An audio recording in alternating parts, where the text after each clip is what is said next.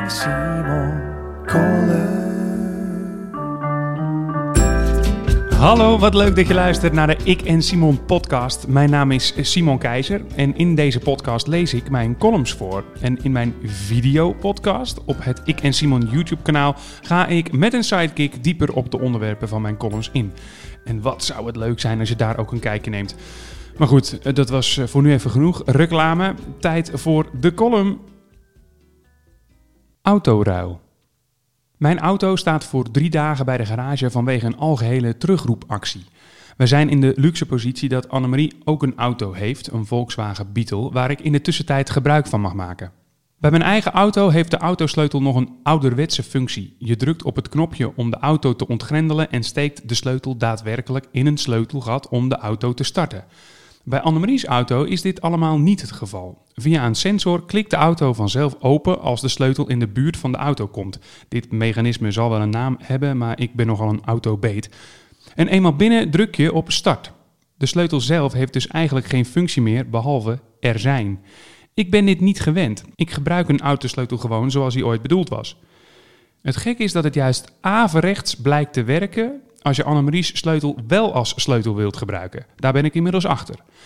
Mijn lichtzinnige actie de auto te ontgrendelen via de autosleutel heeft meerdere malen geleid tot een gevecht met een gesloten deur die uit voorzorg even niet meer wilde openen. Schiet mij maar lek.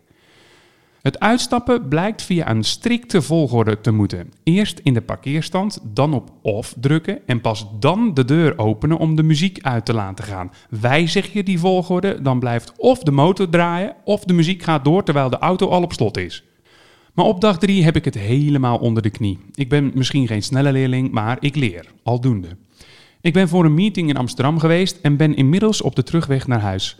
Het was de eerste fysieke meeting na alle digitale corona-meetings van de afgelopen tijd. En deze vergadering ging misschien daarom wel heel goed. Het is rustig op de weg en de zon schijnt. Ik ben blij en zet radio 1 wat harder. De zoveelste corona-discussie. Het is niet het topic waar ik nu zin in heb. Ik wil gewoon wat muziek horen. Ehm, hoe werkt dat in deze auto?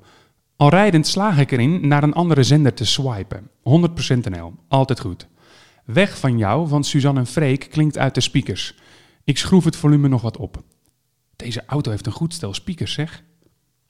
Ik ben inmiddels bij de rotonde aangekomen die me, als ik rechts zou afslaan, naar Volendam zou brengen, maar ik ga rechtdoor. Annemarie heeft me namelijk gevraagd bij een bakker in Edam een focaccia brood te halen.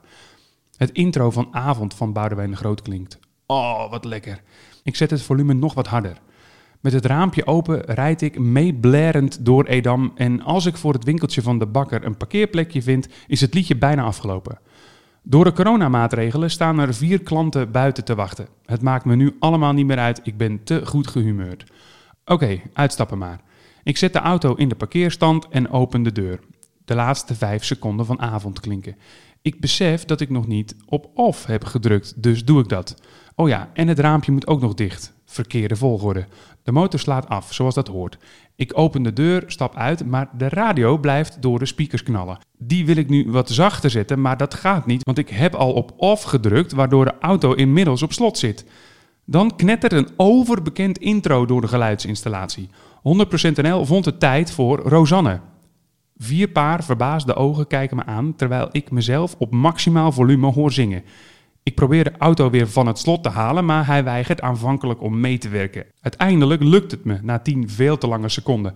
Dan stap ik in en rijd naar huis. Daar vertel ik dat het focaccia brood op was.